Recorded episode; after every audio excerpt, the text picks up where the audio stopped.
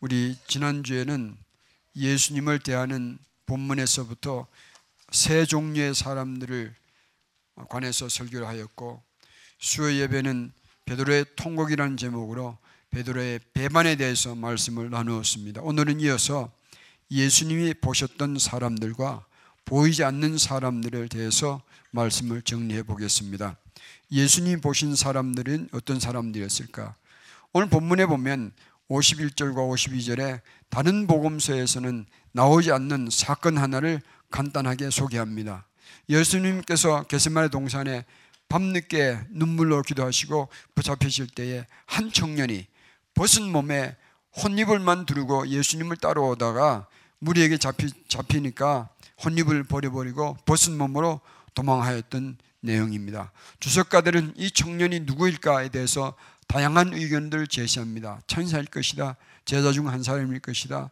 아니면 또 이런 사람은 있을 것이다. 그런데 그 중에 가능성 있는 것이 뭐냐면 이 청년은 어쩌면 이 마가복음을 기록했던 마가 자신이었을 것이다. 라고 제시하는 그런 제안도 있습니다. 그러나 우리는 이 청년이 누군지 알 길이 없습니다. 다만 분명한 것은 마가는 이, 사람, 이 사건을 기록한 이유가 분명히 있을 거예요. 예수님 잡히시던 그 밤에 게세메나로 동산으로 밤에 혼입을만 두르고 급히 찾아온 것을 보면 이 청년은 예수님을 잘 알고 가까이 지냈던 사이의 청년의 것이 틀림이 없습니다. 그래서 저는 이 청년을 밤늦게 찾아올 만큼 급해서 이불만 걸치고 뛰어올 만큼 예수님을 좋아했던 의리의 청년이라고 이름을 붙이겠습니다. 50절에 보면 제자들도 다 예수를 버리고 도망하였었고 혼입을만 두르고 급히 예수님께 달려온 이 의리의 청년도 급하니까 벌거벗은 몸으로 도망가 버리고 모든 인간에게 버림받은 채 홀로 남은 예수님을 강조하려는 것인 것 같습니다. 제사장들은 예수님을 죽이려 하였고 유다는 예수님을 팔아 넘겨버렸고 베드로와 제자들도 예수님을 부인하였고 이 밤에 급히 달려온 의리의 청년조차도 벌거벗은 채 예수님을 버리고 도망쳐 버렸습니다. 그러니 예수님이 이 따위에 죄송합니다. 좀 강조하기 위해서 이런 표현을 씁니다. 이런 이 따위의 인간들을 위하여 홀로 십자가를 길을 걸으셨습니다. 인간이 예수님을 버리는 길은 정당한 것 같기도 하고 자기 선택의 권리처럼 여기기도 하고 편한 길로 생각하여 하나 그러나 우리 분명한 것은 우리에게 예수님 없으면 구원의 길이 없습니다. 우리에게 예수님을 제거하고 버리면 남는 것은 죽음이에요. 멸망이에요. 그리고 예수님의 주의를 교회를 다니며 아무리 예수님 주위를 서성거리고도 예수님을 떠나가 버리면 절망이에요. 예수님을 따른다 하여도 예수님을 돌아서 버리면 아무것도 아니에요. 예수님은 모든 인간이 자신을 버렸는데도 그런 인간들 위하여 자신을 희생하셨습니다. 왜 그랬을까요? 물론 사랑이라는 단어로 표현하겠지만 그러나 예수님께서 지금은 보이지 않는 그러나 예수님의 눈에는 보였던 사람들이 있었기 때문에 그렇습니다. 지난주에 나누었던 세 종류의 사람들을 저는 마태복음 13장에 나오는 예수님의 씨 뿌리는 비유와 연결할 수 있다 생각합니다. 이 비유에는 네 종류의 땅이 나오죠. 첫째 땅에는 19절에 보면 아무나 천국 말씀을 듣고 깨닫지 못할 때는 악한 자가 와서 그 마음에 뿌리운 것을 빼앗나니 이는 곧 길가에 뿌리운 자라 라고 설명하셨습니다. 길가에 해당하는 자들은 누구인지 아세요? 자신들의 사상으로 심령이 딱딱하게 굳어버린 대제사장들과 서기관들을 말할 것입니다. 이들은 예수님과 공존할 수 없는 길을 선택한 자들이에요. 이들에게는 예수님의 말씀이 조금도 뿌리내릴 수 없는 자들이었습니다. 두 번째는 예수님을 배반한 제자들은 돌박 같다 하겠습니다. 마태복음 13장 20절과 21절에 보면 예수님께서 말씀하시기를 돌밭에 뿌리웠다는 것은 말씀을 듣고 즉시 기쁨으로 받되 그 속에 뿌리가 없어 잠시 견뎌다가 말씀으로 인하여 환난의 핍박이 일어나는 때에는 곧 넘어지는 자들이라 하였습니다. 베드로와 제자들 호디불만 거치고 한밤중에라도 예수님을 따랐던 이 의리의 청년도 예수님을 잘 따라다니다가 핍박의 두려움이 몰려오니까 그만 무너져 내려버리고 만 자들이었습니다.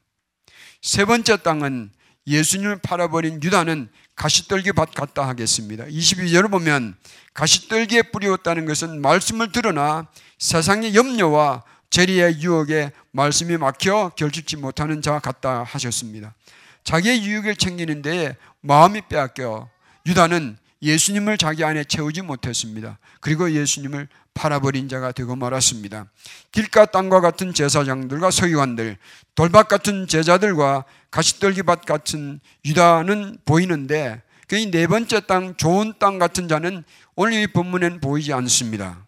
그러나 예수님은 바로 이 네 번째 땅과 같은 자들을 보이지 않는 사람들을 보셨다는 그것을 오늘 여러분에게 말씀드리고 싶습니다. 히브리서 12장 2절입니다. 믿음의 주요 또 온전케 하시는 이인 예수를 바라보자 저는 그 앞에 있는 즐거움을 위하여 십자가를 참으사 부끄러움을 개치 아니하시더니 하나님 보좌 우편에 앉으셨느니라. 이 본문에 나오는 이, 이 구절에 나오는 그 앞에 있는 즐거움은 무엇을 말하는가? 예수님은 보이지 않는 사람들을 보시고 고독하고 고통스러운 십자기를 가신 거예요. 이 보이지 않는 그러나 예수님이 보셨던 사람들이 예수님에게는 앞에 있는 그 즐거움이 되었습니다. 예수님께서 보신 사람들 그러나 당시에는 보이지 않았던 사람들이 어떤 사람들인가 생각해 보겠습니다. 예수님의 씨 뿌리는 비유에 나오는 세 종류의 땅은 우리가 말씀을 나눴고 넷째 땅 23절에 나오는 좋은 땅입니다. 좋은 땅에 뿌리었다는 것은 말씀을 듣고 깨닫는 자니 결실하여 혹 100배, 혹 60배, 혹 30배가 되느니라.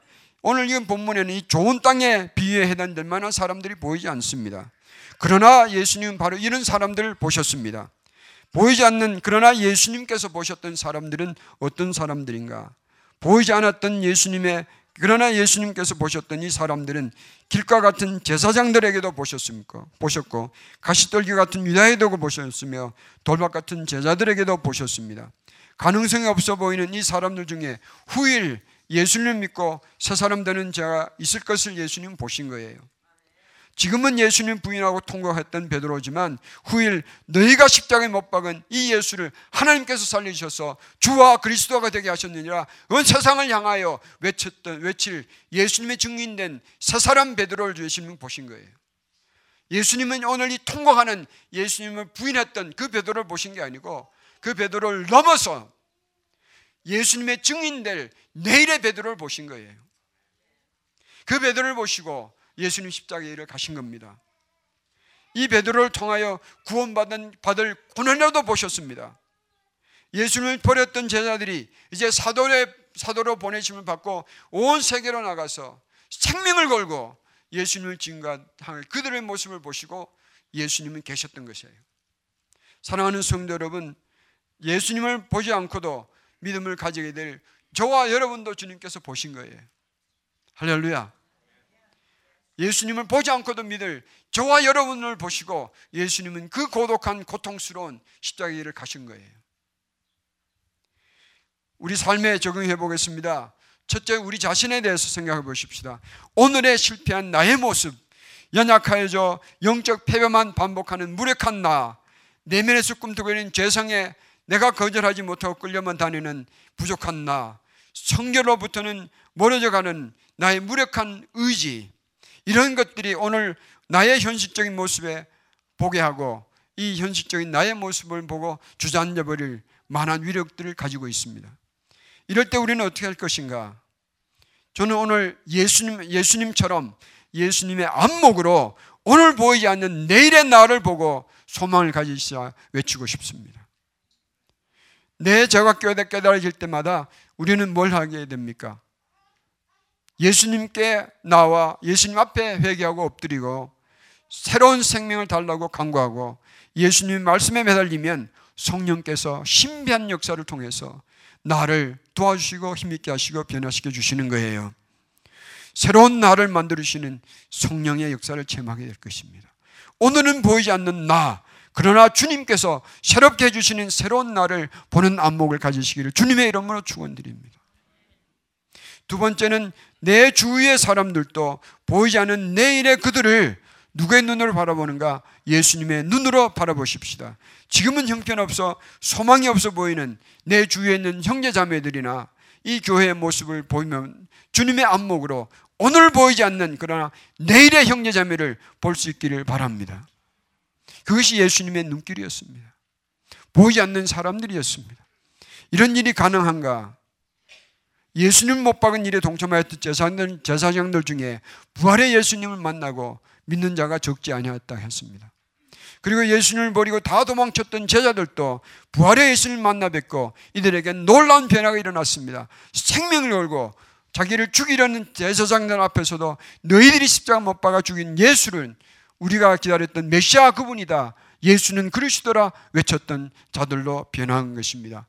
이들이 감당 세상이 감당하지 못하는 사람들로 변해갔습니다. 그들은 하나가 되어서 온 천하를 다니며 예수님의 증인이 되었습니다. 그러나 끝까지 예수님을 믿지 아니하고 자기의 생명을 스스로 끌어버린 유다는 예수님께로 돌아올 기회를 영영 잃어버리고 말았습니다. 사랑하는 성도는 우리는 절대로 유다의 길을 선택하면 안 될 거예요.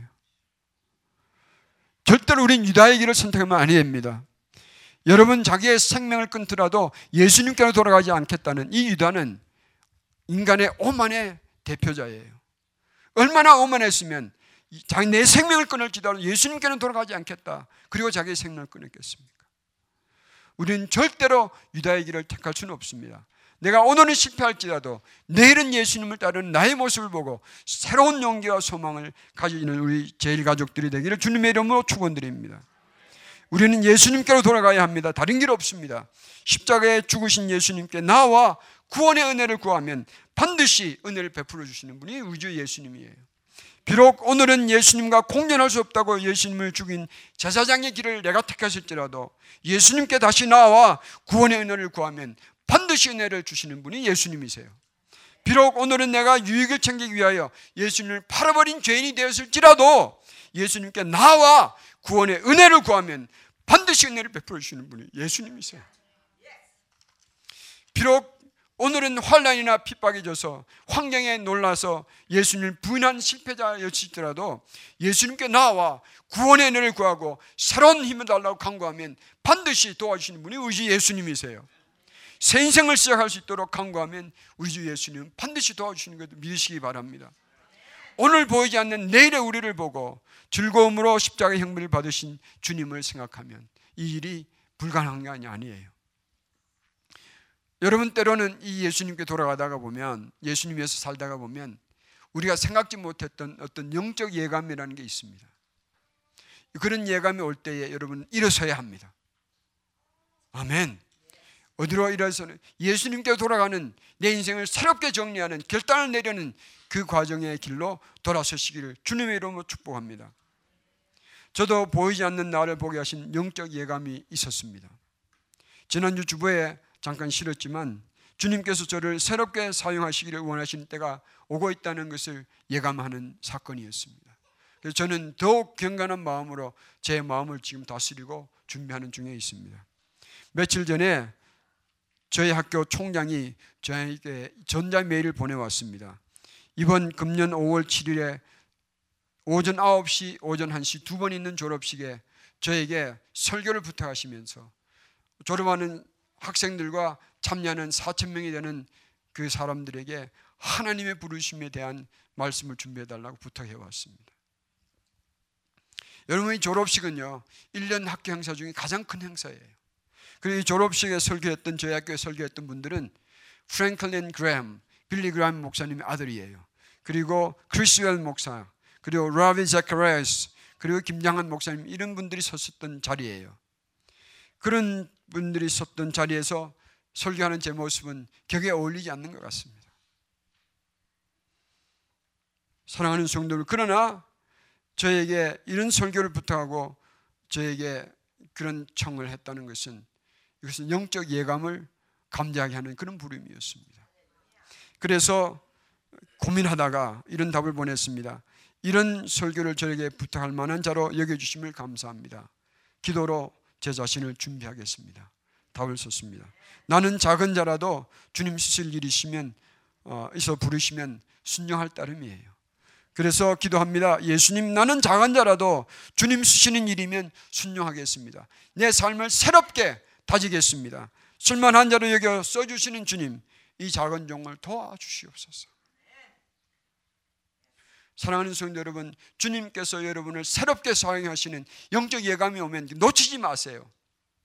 바보들을 놓치는 거예요. 세상 사람들이 바보 아닐지 몰라도 그걸 놓치는 사람은 영적 바보들이에요. 사랑하는 성도 여러분, 비록 우리는 실패할지라도 우리는 무너진 자일지라도 주님께서 나를 새롭게 하시는 계기를 주시면 그것을 잡으셔야 됩니다. 그리고 예수님께로 돌아가야 돼요. 그 주님의 은혜를 구하시면 놀라운 내 인생의 새로운 시작이 반드시 임할 것을 믿으시기를 바랍니다. 지금까지 저는 이런 기회를 베드로와 제자들처럼 많이 놓치기도 하였습니다.